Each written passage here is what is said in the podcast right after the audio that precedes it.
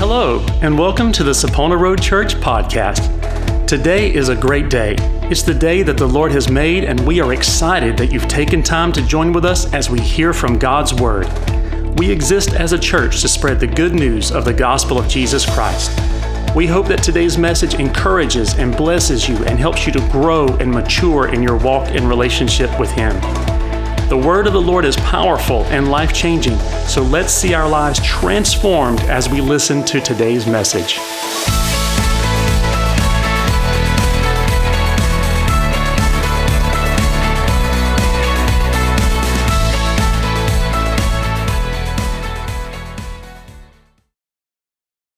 I have been sharing the gospel since 1989 as a 16 year old. Um, I got saved um, in an Assemblies of God church, and I was, uh, I was, I had more zeal than I had wisdom. And the youth pastor said, "Hey, you need to share the gospel in your community." Well, I lived in the ghettos of Atlanta, and there was a lot, so I got to be careful. There are small kids in here. Let me use a cold words. Uh, there are a few. Um, let's just say there were some ladies of the night were on the streets, and um, and you know what I'm saying, and professional dancers, but not the ballet kind. And, um, and um, that was my world. So I started sharing the gospel in that world. And next thing you know, I saw young ladies that I went to school with um, that were back then, it was called escorting. I'm gonna leave it at that. Y'all can figure it out. They, and they were, they were escorts. And it broke my heart. And I thought, well, these people need to hear the gospel. But nobody was doing it in the church. And back then, nobody would support me. Now, if you haven't heard about human trafficking, you're just living under a rock. But back in the 80s and 90s, no churches, there were only two of us that I knew in the country that had a ministry that was fighting trafficking. Churches would tell me there was no such thing. We, we know there's, you know, immoral stuff going on, but we're not a third world country. There's no trafficking going on in, in America. And they would just shut the doors to me like, if you guys would just come out on the streets with me, and you would see what I'm saying, and you'd see that it's happening, there would be some of these, uh, the guys who solicit the ladies, it starts the name we, it starts with a P. I'm gonna leave it at that. The guys who solicit the girls, they would bring them into church parking lots. Police would think they were being shady, but if you pulled into a church parking lot, they just thought you were going to choir practice or something. So a lot of the girls we have rescued, we've rescued them out of church parking lots because the traffickers have learned if you pull into a church, they tend to think you're there to praise the Lord or something. And, uh, and so they, they've caught on and they were using church parking lots because in Georgia, there's a church like every other block, there's another church. Churches everywhere. They're, they're, they're like Dollar Generals. and, uh, you know what I'm talking about? There's a Dollar General, you sneeze, and they be right across the street from each other. And, uh, and the Dollar General is the same thing like churches are in Georgia. There's one on every corner, and, and the traffickers know that. And that's when I started fighting it as a 16 year old. Uh, I was playing basketball in Georgia. I was up for Player of the Year. And when I wasn't shooting basketball, I was down on the street sharing the gospel. I was a little zealous back then, Pastor, and uh, I called myself a gospel gangster. And uh, I wasn't trained in church, so I didn't know how to do the Billy Graham four steps to peace. I'd just walk up to somebody going, You're going straight to hell, you need Jesus. And uh, I didn't know any better. And, uh, but God has used that. And I went into the U.S. Navy, and after I got out of the Navy, we started this ministry called Awaken. And that's when we planted our first official um, safe house. So I tell people, uh, I've been married, come August, it'll be 20 years. And, um, my, my wife and I will be married 20 years. The Lord blessed us. So don't be praying for no miracles when I share this. I'm in the Church of God church. I'll be careful. Okay, listen what I'm going to say first. The Lord blessed my wife and I not to have children naturally. And notice I called it a blessing from the Lord because my wife and I have adopted two little boys.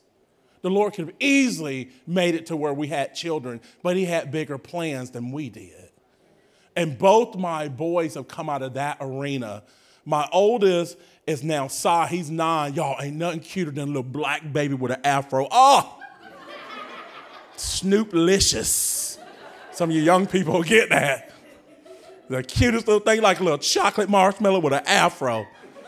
Now he's nine. Oh, cute as can be. But his mom was a professional dancer and one of the biggest clubs in Atlanta. And of course, when you're pregnant, nobody don't want to see that. So she lost her job. And she found out about me, and then we eventually got my first son. My second son is born into out of what we call incest. His dad is also his grandfather. His mom is also his sister. Figure that out. And when he impregnated her, certain, that she was 12, and she had the baby as she turned 13, and we got him from the hospital. She is now 19, and my son is now six. He's my white son. So I'm a black man who has a black son and a white son.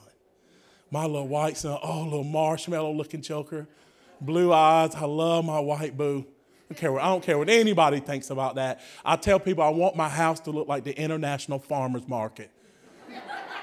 I do. My wife's white, so we'd have had some pretty little Bruno Mars looking babies anyway. Mixed babies be looking cute too. So, so I want, I want every ethnicity in my house because the Bible says every tongue, every tribe, every nation is going to bow before him. And sometimes Satan will use ethnicity too much to divide us. He'll end up using that to divide us.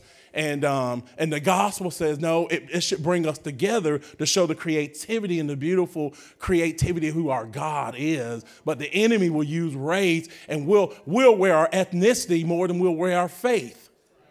I'm a white American, I'm a black American. We'll say that before we even say we're Christian. So hear me this morning. I'm not trying to create Republicans or Democrats. I'm not trying to make blacks and white people love each other. I'm trying to create some citizens of heaven and if you'll love God, then you will love each other rightfully.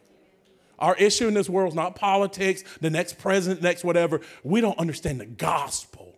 And once you understand the gospel, you'll realize God created all people. Y'all, I said it at the graduation. I said it at y'all's graduation. I said, John 3.16, this ain't even my sermon. I'm setting it up. I promise I'm going to get y'all out of here on time. John 3.16, we teach it like it's an Awana's children's church Bible verse. We have butchered John 3.16 through 18. For God so loved the the world ain't talking about your cat, your dog, and your goldfish. The world's talking about people. The only thing God let Jesus leave his right hand for and come down to the earth as a baby. Adam and Eve were created as full grown human beings. Jesus left the right hand of his father and came down to the earth as a baby who needed his diaper changed. I'm talking about some humility. The only thing God, his son, left the right hand of his father for was to redeem people. God put nothing above human beings. But we'll put careers and retirement and, and all kinds of stuff before people. I said to the young people this graduation, I said, none of y'all will go out here and throw your iPhone down on the ground, but yet you'll break your classmate's heart and say something ugly. Shows we don't understand the gospel. We're just religious. Because you're putting stuff, you want to make sure your social media looks good. You all ever notice? I don't even watch. I have, I'm a 49 and I'm almost 50, so I'm old. I have never seen a Facebook page. I do no social media, never seen one, but I've had kids bring little clips of things to me, and everybody on social media always posting their best angle, the angle that makes you look the slimmest. And nobody posting pictures when they breaking out in zits and they got diarrhea and stuff. We're always trying to paint an image of perfection, but we're all really seeking, we want someone to really know us for who we are and love us at our best or at our worst. And there is someone who sees you. You can't hide anything from them. And yet he says, You're the one I desire. You can all your faults and flaws you're trying to hide from creation. God says, I'm God. I can see all that. You can cover it up with everything you want. I see who you really are, and I still want you. God put nothing above people. And if you don't understand that, you're going to miss out on the gospel and you're going to end up looking for a sugar daddy God instead of a holy God. Instead, you're going to be looking for a God who can give you a bunch of stuff when He's already given you His life. There's nothing more Jesus can give you than His blood on the cross. If you can't find any joy in that, he gives you a raise, a car, promotion, all that stuff's great, what y'all stated. But if you're making a God out of it, it's going to make a pathetic God. Because sometimes the worst thing God can do is give you what you think you want. Because if you can't serve him when you got a little, what makes you think you're going to serve him when he gives you more? My grandfather, I used to complain, y'all, when I first got a car back then, we called them hoopties if they were like just raggedy things. Some of y'all too young, some of y'all older know they had this car. I kid y'all not, it was called a gremlin. The young kids don't know what it is. Trust me, guys, you ain't got no swag if you drive a gremlin. My first ride was a gremlin. I'm 6'5, you know, huge man, and I'm in this tiny little can car when no girl trying to go out with me, no gremlin. I was complaining about to my granddad, like, man, I can't believe I got this old ghetto car. He says, grandson, you got a car. He said, I didn't own one. My granddad grew up in South Georgia. Blacks were not allowed to even go to high school in my granddad's county. They could quit in the sixth grade. White kids couldn't quit till they were 16. So my grandfather and my own mother, who's with the Lord, my mom never went past the sixth grade. They did not legally make African Americans go to school beyond the sixth grade. Now, technically, they, you know, they were supposed to be able to be 16, but they let African Americans quit in middle school. So my mom went to fifth grade. She never went back to school. My grandfather could have been angry and bitter at the world. He loved Jesus. He says, Grandson, what you whining about? He goes, This thing's dirty. Take it to the car wash and clean it. He goes, Why should the Lord give you a better car when you don't appreciate this one yet? Oh, man. So, grand, he said, Grant, he said, Son, I had 12 children. You knew I walked to work. I took care of. I fed them. I didn't take no welfare, no nothing. I worked my tail off. My grandfather ended up having owning gas stations and stuff with a fifth grade education, worked his tail off to take care of all his kids. He wasn't to take no handout from no man. If he could work, he was to work three, four jobs. He was grateful. And man, when I got saved and I saw that, and God said, you're faithful in little, you'll be faithful in much. I started cleaning that gremlin up. Next thing you know, the Lord gave me better things over time. That's what we do. My son's gonna travel with me for the first time next week, my nine year old. He's gonna go to Idaho with me for a week. But he had to show me he was responsible before I gave him that kind of honor. He wasn't gonna be at home disrespecting my wife and being rebellious and think I'm gonna take him across the country with me. He had to show me he was, he was worthy of that kind of honor. That meant I didn't love him. He was still going to be my son and I was going to love him. But I wasn't going to take some disobedient child across the country with me. If he couldn't behave in Georgia with his mama who loves him, you think I was going to honor him and fly him across the country with me? That would be being a horrible parent to him if I was to do that. So if you got your Bibles this morning, come on, go with me to Ephesians chapter 4. We're going to have some church up in here. I'm calling it mind power. Mind power. I'm going to say to every person in here, no matter what your age, from the youngest to the oldest, every person in here, your biggest battlefield is not what you do, it is what you think. Everybody in here, from me to pastor, first lady, I had to do it to you, Heather. Y'all listen. Everybody in here, your biggest battlefield, your actions are symptom. They're just symptoms. But the real root of everything that you battle with is not what you physically do, it's what you think. You'll never do anything that you don't think about first. That's why we preachers are always hammering you guys about staying in the Word. We're not trying to aggravate you. We realize that you're just fooling yourself if you think you're going to be like Christ without knowing who He is. Let's just call it morality. Let's see how, forgive me for quoting my niece. My niece said, people will get on your last good nerve. You can only love people so much in your human ability before you flesh out on some of them fools. Y'all know it's true. That's why you laughing, because she knows it's true. This, you can only be so nice before you're ready to choke people out. So, how are we to love them the way God has called us to? Is to have the very mind of Christ become our mind. You want, whenever I do counseling with someone, say they got a drug addiction, I don't bring them to my office and say, "Tell me the last drug you." You know, we. I don't even focus on their addiction. I just focus on what they should think on. I don't ever talk about their addiction. Say they got a, a, an internet addiction where they're watching inappropriate images. I don't bring them in my office. Go tell me the last five inappropriate images. I always focus on what is lovely, what is pure, what is holy. And over time, I put so much stuff in their mind that they ain't got no room for that other stuff. I don't even focus on what their struggle is, I focus on who they should be. I started changing their mind because if I can change the way you think, I can change what you do. But if you're still thinking the same, you're going to keep doing the same. And we call that insanity, right? I'm going to keep thinking the same way and thinking somehow I'm going to be Christ like. Good luck on that, leave it to Beaver. You're going to fall on your face trying to be super spiritual. That's called false humility. Your weakness will never be your biggest struggle, pride is. Weakness has never caused anyone to fall. Pride has. The Bible says when you're weak, God shows himself strong. God's actually more tender when we can confess our weaknesses. It's when we're too boastful to admit we got any. Not me. Then God's will say, I'm going to let you be a little weak God to yourself because only God has no flaws. So if you're not willing to admit your weakness and give God your mind, then you're going to be blaming the devil for something that's on you. He ain't forcing you not to give your mind to God. He can tempt you, he can entice you, he can bring stumbling blocks, but ultimately, he ain't controlling you 100%. You had to, you had to let him in. And God is saying, Give me everything. Come on, man. I got to get on this. Come on. Um, Ephesians chapter 4, if you don't know, if you don't have any Bible church background, this is what we call one of Paul's epistles, Apostle Paul he uh, probably apart from jesus christ our god in the flesh you can easily make this argument that apostle paul was the greatest human being to ever walk the planet. Apart from jesus he was the greatest human being to ever walk the planet. A quarter of the entire new testament is about one man's life. One man.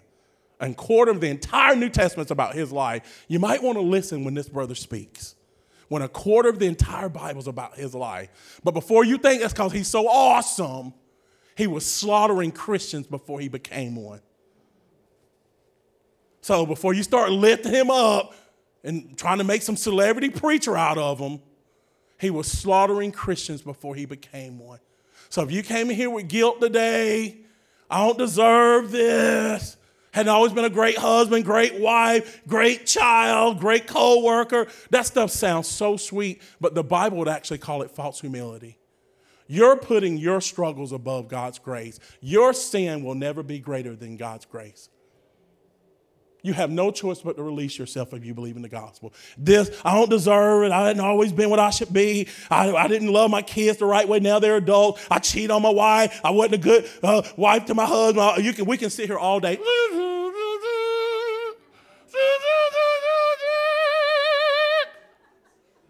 It's false humility. You're acting as if you got the one struggle in life that Jesus' blood wasn't great enough to redeem. Sounds sweet, though, that I don't deserve this. No, we don't deserve it. It's called grace. People say, I don't deserve this. You understand the gospel, you don't deserve it. That's why it's called grace. It's getting something you did nothing to deserve. So you actually understand the gospel if you come in, Well, I don't really, this sounds too good to be true. That's why we say it's amazing. Because it doesn't make sense, does it? Americans believe in justice. Why does the innocent die for the guilty? That's God's judicial system. He took the perfectly innocent child, never sinned, never had an ungodly thought, ungodly attitude, never hurt anyone, was never selfish and self centered and arrogant. And he was the one nailed to a cross where we're sitting in an air conditioned building, is where we're all perfectly saintly. It doesn't seem fair, does it? That's why we love him so much. Because we know none of us did anything to call ourselves a Christian, but God's grace was good. So listen to what Paul says in verse 17. Now this I say, and I testify in the Lord, that you must no longer walk as what? As the Gentiles do, in the futility of their what? Now, this is the same guy in Ephesians 2 that says you're saved by grace, not of works, lest any man should boast. So Paul's not contradicting himself here. He was saying you are saved by grace. If you're a Christian, it ain't because of your works. If it's work based, then that's self righteousness and you didn't need God. So Paul's saying we are saved by grace, but don't walk like the Gentiles do. He's telling them, some of you came out of this. And though you're saved by grace, grace is not an excuse to keep living in sin. Grace is power over sin. Where sin abounds, grace much more. Come on, y'all. Y'all hear me this morning? I'm going to pretend we're at Black Church. Talk to me. grace is not an excuse for you to stay a jerk because you've been forgiven. So Paul saying, look, Remember, you're no longer, you, you were once the Gentiles and you were living in that, but you're not that anymore. That's Paul's way of saying, don't let grace be an excuse for you to keep being who you were. Yes, God has forgiven you all your past shady stuff, but if you used to break hearts and hurt people and wound your wife and kids and you were a horrible coworker, you probably shouldn't be that anymore. You, you can't be blaming the devil for that and you're the grumpiest person in the workplace. But come to my church, like what? Everybody might be as mean as you are. Got Romans 8 28 on your coffee mug, and you late every day at work and grumpy. Don't look tidy. Don't be asking God for no raise and you come to work and you ain't hygiened up and you late. But Lord, I, I declare a raise. No, you ain't gonna get no raise. I declare you get an alarm clock. quit using God like he's some sugar daddy. You better do what you're called to do. Because if he's a loving father, none of you in here are going to reward your children for being disobedient. But we expect God to just be hooking us up all the time. And God's going, You hadn't done the last 10 sermons the pastor preached to you. Why he got to come up with a new series? Y'all know it's true. And we got to rack ourselves every week trying to give y'all a new message. Sometimes I just wish we could go, raise your hand if you practiced on what I preached last week. And if not, I'm going, we're going to do that one again. I'm in this study trying to give y'all something, and you ain't even doing what I gave you last week. y'all listen. He goes, in the futility of their minds, he goes, don't walk as they do. But notice he didn't say because of their actions. He was saying their biggest battle is their mind. This was his way of making sure they didn't look at those people as enemies. For our battle is not against what? Flesh and so he didn't say, in the futility of their actions, what were they doing? They were persecuting the church.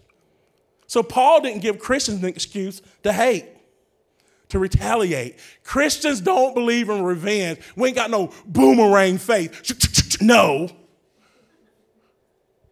Christians are called to love even our enemies. So somebody didn't like me in this church or North Carolina because I'm black, I don't have a mandate to dislike them back. That's what the world tells me to do. God tells me to love even my enemy. It brings no attention to God for me to love people who love me back. But for me to love that fool who hates me, now that might open up a Jesus conversation. Come on, y'all. See, that don't preach, see? All right? Black man, I'm supposed to be angry, right? I ain't trying to be angry at anybody. God's the judge of all things. Romans 13, 8 says, Owe no man anything except to love him. The only thing Christians are entitled to is to show God's love. I'll let him fix you. Everybody's going to stand before him. He's pretty good at being God and just and holy. And I'm just called to be his hands and feet. No matter what society thinks about me, black folk, white folk, Democrats, Republicans, it's not them I'm trying to please. It's God, the one who saved my soul. So, yes, there are going to be a lot of people misunderstand me. My own family does. Because I made the statement I want to pray for the officers who shot George Floyd and Ahmaud Arbery. And they act like I sang like black people.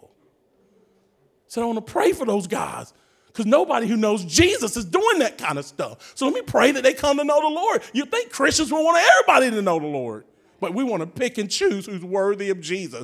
Thank God he didn't say that with any of us because I sure as heck wasn't deserving of it. I was living in that world and enjoying it.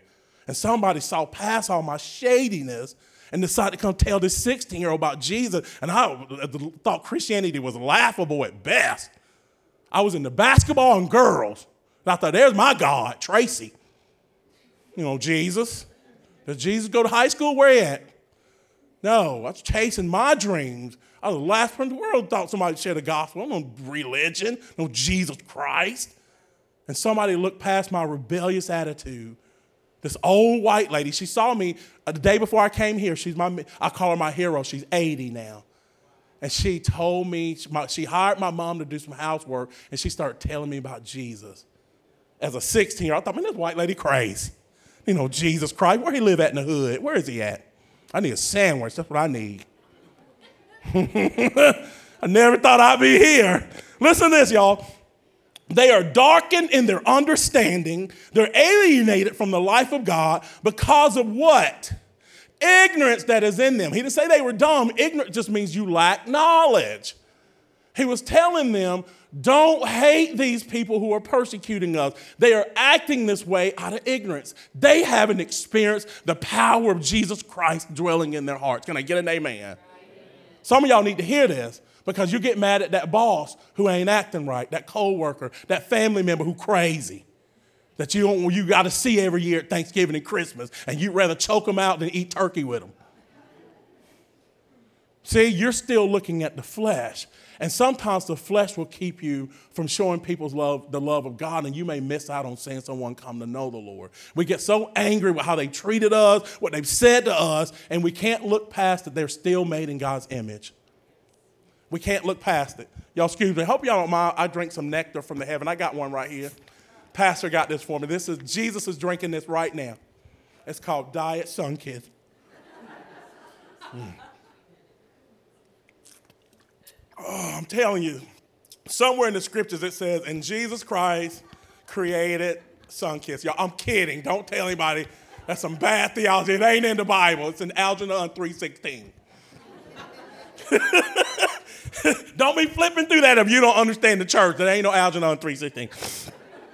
Y'all, let's keep going. he goes, they, in verse 19, they have become callous and have given themselves up to sensuality, greedy to practice every kind of impurity. Callous means they have hardened, like calluses on your feet and your hands when you work a lot. You they just they get rough. It just means it's hard for air nutrition and things to get in it. He says they have become callous. One of the worst things you can do is let persecution in life cause you to harden your heart toward God. They had become callous because they were going through things. So they didn't want, they closed off their hearts to God. And so one of the worst things you can do is if you're, especially if you're a Christian, if you're going through something, a lot of people backslide when they're going through adversity, and when that's actually when you need to press in more to the church. Y'all, I ain't saying this to anybody in here, but y'all ever know those people, they disappear from the church we ain't seen them for a while and come to find out they got COVID or cancer or going through a bad relationship or got divorced. I'm like, well, why'd that make you leave the church? You should have pressed them more. But see, Satan convinces them because they're dealing with hardship, convince them where is God. I'm going, you have never read a Bible. If hardship makes you backslide, then you probably were never Christian anyway.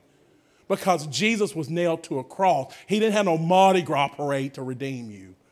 He was nailed to a cross, and when it got hard, he didn't quit. So, the worst thing we can ever do is lead a church because of hardship. That means you don't understand the gospel because you were redeemed through hardship. You were redeemed through hardship. Jesus paid the ultimate. Everybody always say, Come to the Lord, salvation is free. Don't cheapen it though. It's free, but it was costly. It physically cost him his life to redeem you. So don't cheapen it like, oh, it's easy, it's A, B, C. I'm like, no, he went through everything to redeem you. says, even despising not even the shame. That means they stripped him of his clothes, ripped his beard out in public, people punching and spitting on him. He's got his ripping his back with the cat of nine tails. They nail him to a cross at the highest point in the city. Y'all know who was supposed to die on the cross that day? What was his name? Starts with a B. Barabbas. Barabbas was considered the worst kind of scum. Even to the Jews, they were glad he was in jail. But all of a sudden, when it came to Jesus, even Barabbas probably thought it was strange. They never tried to get him out until the Jesus guy was up for. Jesus always had something clever to say, Michelle, when people came at him. This was the first time Jesus didn't open his mouth. He was saying to Barabbas, even to Barabbas is worth dying for. They'd always say something to Jesus. He go, well, let me ask you something. He shut them all up.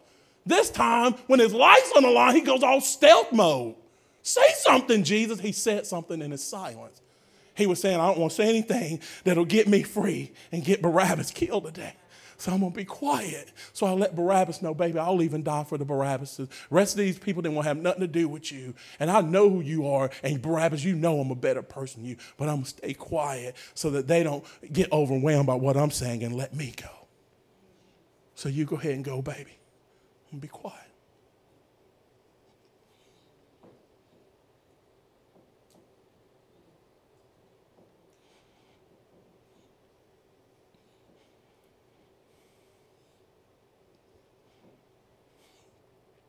I'm going to go silent so my love can speak loud. And he said, Don't you allow your heart to get callous because you're going through some stuff. he went through some stuff too. And he overcame it, and he will help you overcome it too. When you're young, you don't get this, but come on, some of y'all seasoned like me. Remember how when you were 15, you used to freak out about everything? Some of y'all mamas, you ever see those ladies who they're young, they only got one child? They're like all spraying lice all over them every time they walk out the house. Wait till you have that second kid. that second kid, you're like, you, please, until they have a kidney hanging out of their rib cage or something, you're gonna punch like, oh, that'll be all right, but push that back in. Y'all know it's true. that first one, me and my wife was like, oh, you know, y'all don't, we wouldn't let people hardly hold them. By the time we got the second one, like, man, y'all want to hold the baby? I want to go watch the basketball game. I'm telling you, you freak out more, but the more you walk with the Lord and He's shown His faithfulness, that's why our grandmothers didn't freak out as much because they've been through so much and God had provided to where they're like, baby, I know right now you think your heart's broken, you'll never love again. Trust me, sugar. You'll love again. You're like, Grandma, I'm hurt so bad right now. And they would be so calm. You're like, what's wrong with them? They had experienced God's faithfulness and provision, and they didn't freak out at every little thing. They seen ups and downs, death. They've been to funerals. They seen bad economy. They seen racism. They seen all kinds of stuff. So they just chilling. They're going, the Lord got us through all of that, baby. He'll get you through what you're going through right now. And it just relieved you to hear their, their voice and their reason while all of us are freaking out. Your grandma over here making some chicken. Grandmama, we're freaking out. I know, baby. You want some chicken? Like, why are you chilling like this? She had experience. Come on, y'all. Y'all know they had experienced some stuff. We were freaking out. Your grandma was here watching soap opera. Like, it'll be all right, sugar. They had seen the Lord's faithfulness. So they didn't harden their hearts toward the Lord when things got tight. They knew that that probably wouldn't be the last season. Sometimes life's really going great, and other times it seems like, what's going on? And they were just consistent through it because they'd seen God's consistency and his faithfulness. Come on, y'all. Listen to this. They become cowards, giving themselves, verse 20. But that is not the way that you learned Christ. Here's the beautiful thing about the gospel it always makes you focus on you. Because you can spend your whole life blaming everyone else for what you are not. He goes, That ain't the way that you learned Christ. Notice he didn't blame it on the enemies. He goes, Yeah, they're coming at us. But he goes, What's that got to do with how you've learned Christ? We're Americans. We love to pass the buck. That's what Americans do.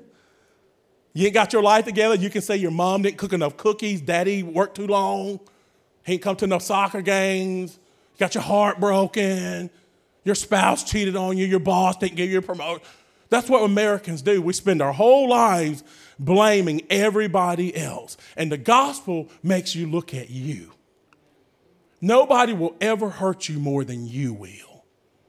Because if you don't get a right understanding of who you are and what you possess in Christ, you give people way too much power over your peace and joy. That's why forgiveness is so powerful, because it really ain't about those who hurt you, it's about you being you. Because they may not change, but if you change, they don't impact you the same way they used to. Come on, are y'all hearing me? We got these things called trigger points. People know when they used to talk about this, it just gets you fired up.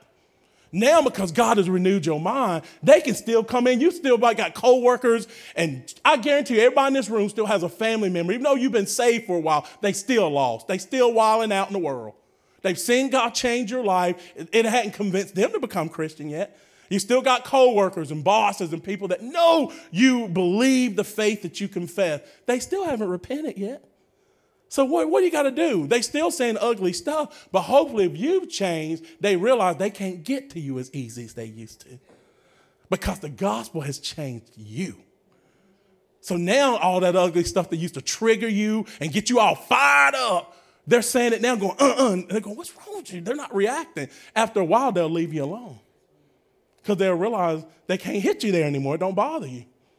Why? Because God has changed you. Now you're finding your joy in Him. So no matter what they say, they're not the source of your joy. Jesus is. Jesus is. He goes, That's not the way you've learned Christ, assuming that you have heard about him and were taught in him as the truth is in whom.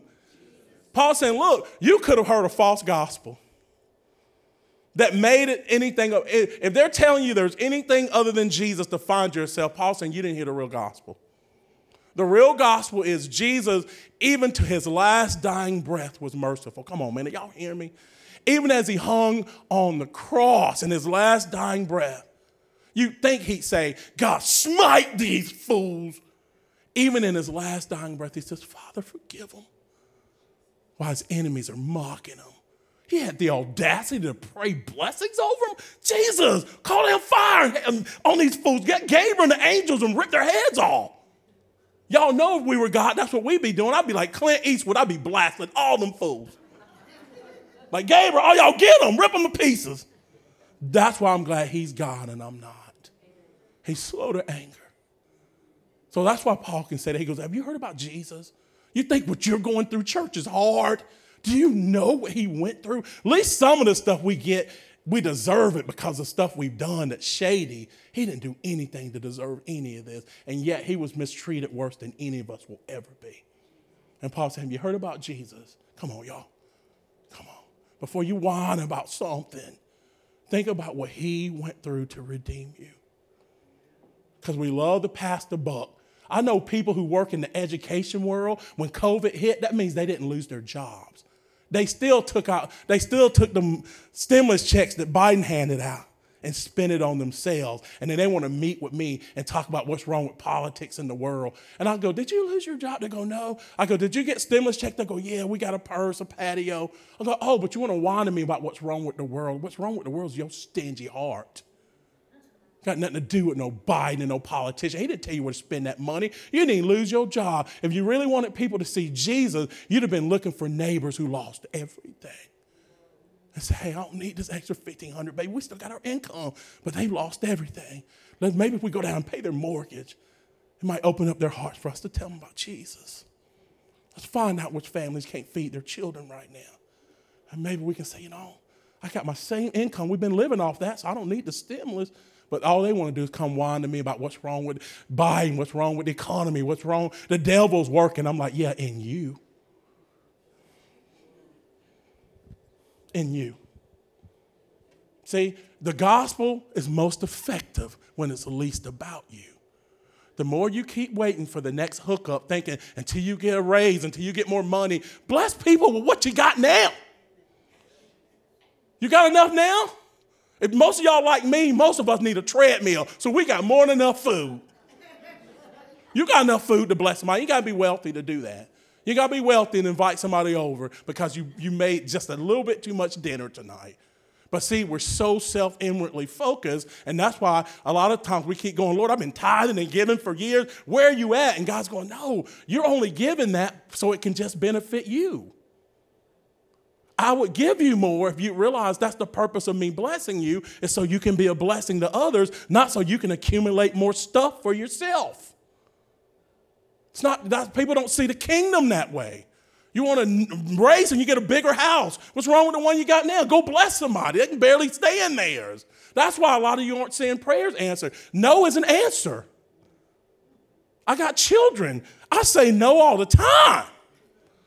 My wife's a registered dietitian. That means she's into healthy food. You wouldn't know it from looking at me. But she's into like green vegetables and this stuff called couscous. I thought it was a cuss word. I grew up in the projects. We ain't no couscous. I thought, what do white folk eat crazy stuff? I'm serious. She's like, this kale. She's like, I'm going to make you an alternative to potato chips. Baby, you need to lose weight and get your health. I said, okay. I love some potato chips. And she brought out these things. It was green. I thought, what kind of potato chip is green? She goes, well, it's, it's, it's a kale chip. I said, okay. I was like, this is like a vegetable. It was horrible. But I needed it. And my kids do too. My kids don't want to eat anything green. So we had my wife trying to feed my son broccoli. I kid y'all not, he screamed the other day. He ah! Like we were abusing him. He go, what is this? My wife go, it's a vegetable, boy. It ain't poison. He's like, well, can you fry it? No, I can't fry it. I wanted her to fry it too, to be honest with y'all. But sometimes, right? Sometimes no is an act of love. Sometimes because you love someone, Come on, adults, so y'all man, come on, Pastor. Can I, y'all got any music, anything? Can, can y'all look? This ain't to manipulate anybody. Let me get the praise band up. Y'all do a song after me. Do one of the ones y'all did earlier. Come on, to help me wrap this thing. Come on, come on, to help me so I can get y'all out of here on time. Come on. Listen to me, adults, young people, hear this. This was way off script. Sometimes when you love somebody, the Bible says God disciplines those he loves. According to the Bible, if your parents don't have a parameter in your life, they don't love you. If your parents are just trying to be your best friend instead of stewards of you, then according to the Bible, they aren't loving you properly. Sometimes your mom will say no, young ladies, to you dating a certain guy because she dated a dog in her day and she knows where that's going to lead. She's not trying to block you from having fun, she's trying to block you from getting your heart broken. Sometimes your dad will say no to that guy because that guy reminds him of who he was before he got saved. He go, I know that guy ain't gonna lead you no Bible study. That ain't where that dude's trying to lead you. So pops is gonna have to step up and say, No, thank you, sweetie. Only way you're gonna see this fool is you sneak behind my back because I know he's gonna break my precious daughter's heart. I have two boys, and right now we're housing 204 girls. So I tell people I have two sons and 204 daughters. I'm raising my two boys up to be husbands and fathers. I never talk to them about girlfriends. I never do because the Bible says God's coming back for a bride, not a girlfriend. A girlfriend can be a hookup, but you can boot her tail tomorrow. God's all about commitment. You'll never read the Bible says God can't wait to come back to see his girlfriend. He's coming back for a bride. That means God's about that commitment. And marriage ain't always staring in each other's eyes. I love my wife, but she get on my nerves sometimes. And I get on hers. I'm serious. I've been wanting to watch NBA and she want me to go watch some Downton Abbey. I was like, what is this? I told her this is worse than Hallmark. I'm not gonna have any testosterone left after watching this. Y'all, but we're married. You do what you gotta do because you love them. So guess what? I was in there snotting it up because I wanted to get me some smooch with my bride. Sometimes you got to do what you got to do. That's what love does. Love says, make up or not. My wife had a double mastectomy. I had to change her drains every day, bloody, gooey. She says, I don't want you to see me like this. I said, baby, I promised you for better or worse. She said, I know it's just body part, but for a woman it matters. I said, I get it. I'm a guy. We don't know what it's like to have no babies and have body parts. I said, trust me, I ain't even trying to act like I understand what that is. But I promised you in our wedding for better. We were young in our 20s, but I remember I said for better or worse in front of the pastor, 350 guests, and ultimately before the Lord. I promised that woman I would love her for better or worse. And she said, Babe, I just, I'm so on a track. I'm a bloody mess. I can't wear makeup. I'm, I'm black and blue everywhere. I said, But you're still mine. You're still mine. But see, that ain't because I'm so great. It's because my Savior is. I told her, You ain't got to worry about losing me because I made a covenant with God, and He was my first love. My wife was not. My commitment to her isn't just because I think she's awesome, the one who created her is. And if I hurt her, I'm hurting him. That's why my wife's always pushing me to stay in that gospel because she knows when I get out of line, Jesus is going to straighten my tail up. And I'm telling me you love me and you just hurt that woman. Be quiet go over there and get your act together. That's what's kept me married for 20 years. I'm not that good, but my Savior is. Come on, y'all. Paul understood the most important thing he could do was give his mind to the Lord so that it helps me quit focusing on me all the time. Because if I don't get the Lord's my mind, all I'm gonna care about is my family, my finances, my retirement, me, me, me, and some more me.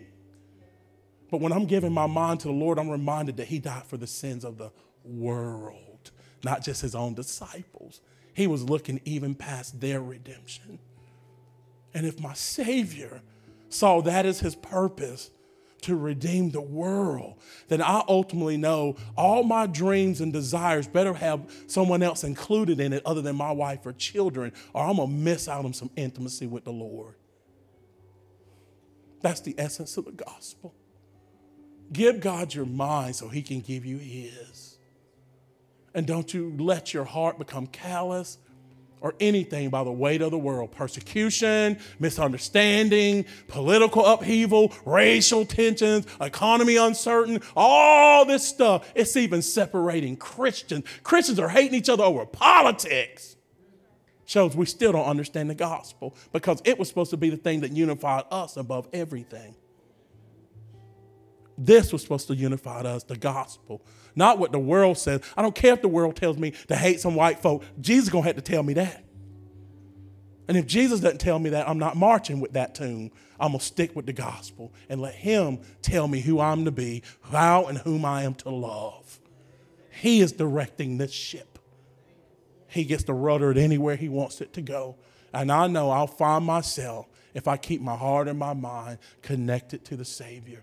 Pray for us, as the pastor said. Uh, my youngest in my home is eight. We estimated she was five when she was introduced to the business. Now, for some y'all judge me, think you're more spiritual than me. There are times I don't want to pray for these men. There are times I want to go choke one of them fools out. And some y'all know what I'm talking about, especially those you have daughters. Y'all look all godly in here. Let somebody mess with your children and see if mama claws won't come out. My wife's as gentle as can be. Mess with my booze and see if my wife won't go ghetto on you. So it's hard for me sometimes. I told the pastor it's the toughest thing the Lord's ever asked me to do. I love preaching. I hate fighting trafficking. But I love reaching those that out of trafficking. God didn't make me 6'5, 340 pounds to be a wimp. Sometimes I just want to take some of those men and go back to my BC days before Christ. I said, Lord, can I just have two minutes to go handle this dude? That's all I need. And some of y'all would be right there with me if you thought somebody was hurting yours too. So pray for me, because sometimes all I can do is cry on a trip. And I'll have to, a couple months ago, Pastor, I had to spend a whole hour praying before I could go over and witness to a dude. I was so angry when I saw him with his arms around a little girl. She could have been eight or nine. I just wanted to go over and hurt him. And the Lord want me to go and preach to him, tell him Jesus loves. I said, Lord, I don't want to tell that fool you love him right now. I want to arrange the meeting between him and you. I'll let you be his judge, but I'll go ahead and help him get there. Y'all know I'm talking about. I'll admit that. Y'all don't have to put me on no pedestal. Hey, I'm a Christian. I am not the Christ. Pray for me. Pray for me. Support us. Your pastor and his bride support us. He was right when he said he was going to support us. I said, man, my biggest supporter supports us like 25 a month. He said, oh, don't worry. God gave us a number. And I said, he really going to stick with it? And you have. That's why I was shocked because most people who tell me that, they support me for a couple months and they bounce on us. And they have supported us for years. Even before I left, his check came in again. There he is again. I thought blessing us through, the, um, through my PayPal. I thought they are consistent but most people were not. They come up, stroke my ego, love what you're doing, Pastor. We're going to support you. And they wouldn't. That's why I told them, don't get my hopes up, is what I meant. You didn't say, what I meant was, dude, that's awesome, but he probably won't do that before a month or two. Now he's going to disappear on me. And he's been several years, and he's still faithfully giving. Come on, Heather. That little eight year old girl, an eight year old little girl is eating today instead of being pimped out because of your support on the monthly. Y'all's monthly giving supports her entire school, food, medicine. She ain't worried about what another man's gonna do to her. She's in a home right now getting fed, and it ain't coming from my income. She don't even know y'all because we can't tell y'all their names. This ain't Compassion International. We can't give you a picture of her. Safe house. But I know who's feeding her. Who's feeding her? Two white people from North Carolina, little black girl being fed every day from some people who's like, we ain't got to know her name, Al. Use this and bless. To God be the glory, is what y'all were saying. We don't even know their names, Big Al. You do this for the Lord and give him glory. That's kingdom. That's kingdom mindset. Let's pray. Father, thank you for this time. Thank you for the gospel. Father, change our minds. We know that we all in this room, all of us are battling something. And the root of that is our mind, whether it's hurt, unforgiveness, bitterness, loss, trusting you for finances, or, or whatever it may be. We know the root of it is you filling our minds with your truth, and your truth is going to remind us that you're a promise keeper, to hold on when we don't really understand what's going on right now. It's going to remind us that your word is true and that you're not a man that you would lie. Your word's going to remind us that you have a plan for us, Lord, to, to not to harm us, but, but Lord, to prosper us, to give us our future and hope. Your word renewing our mind is going to remind us that even when we're unfaithful, you stay faithful because you can't deny yourself. Your love reminds us that there's nothing we can do that can separate us from the love of God that is in Christ Jesus. You didn't love us um, because we were perfect, and you're not going to stop loving us when we struggle. You loved us because you are love, and that's what you chose to do. So, Father, renew our mind. So, when the enemy tries to bring doubt, when you were tested and tempted by the enemy, you would say, It is written, it is written. You kept going back to the word. You were letting us know that that's what we should do when the enemy comes at us. We need to fill our mind with your word so we can remind the devil and ourselves, It is written. And your word is the final authority. And we're going to stand on the rock, our firm foundation. Bless families that are here, those who are dealing with anxieties and fear and uncertainty. You're not a God of confusion, you're not a God of fear, but your perfect love casts out fear because you have not given us a spirit of fear or timidity, but a power, love, and a sound mind, Lord. That is a part of your word. If we put our trust in you, you will even put our minds at peace and make them sound. Father, we're asking you for mental sanity that's together in you. We love you, Father. And last but not least, if there's anyone here that's not born again, they've never surrendered their lives to you, never repented of their sins, I pray that you will overwhelm them with your goodness. For your word says, it is your goodness that leads us to repentance. It doesn't say it's your wrath. It says it is your goodness that leads us to repentance. Overwhelm us with the goodness of your blood, your grace, and your sacrifice.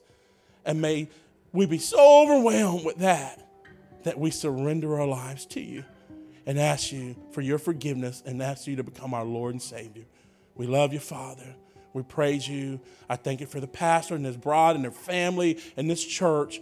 I pray you protect them. I pray you give them favor. I pray that they make their presence known in this community, that they are here for your glory. May there be standing room in this place as they reach out to be your healing hand, your feet, your love in this community.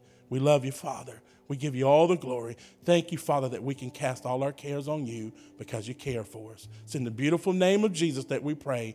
And all of God's people say it. Amen. God bless you. God bless you, and may the Lord bless you.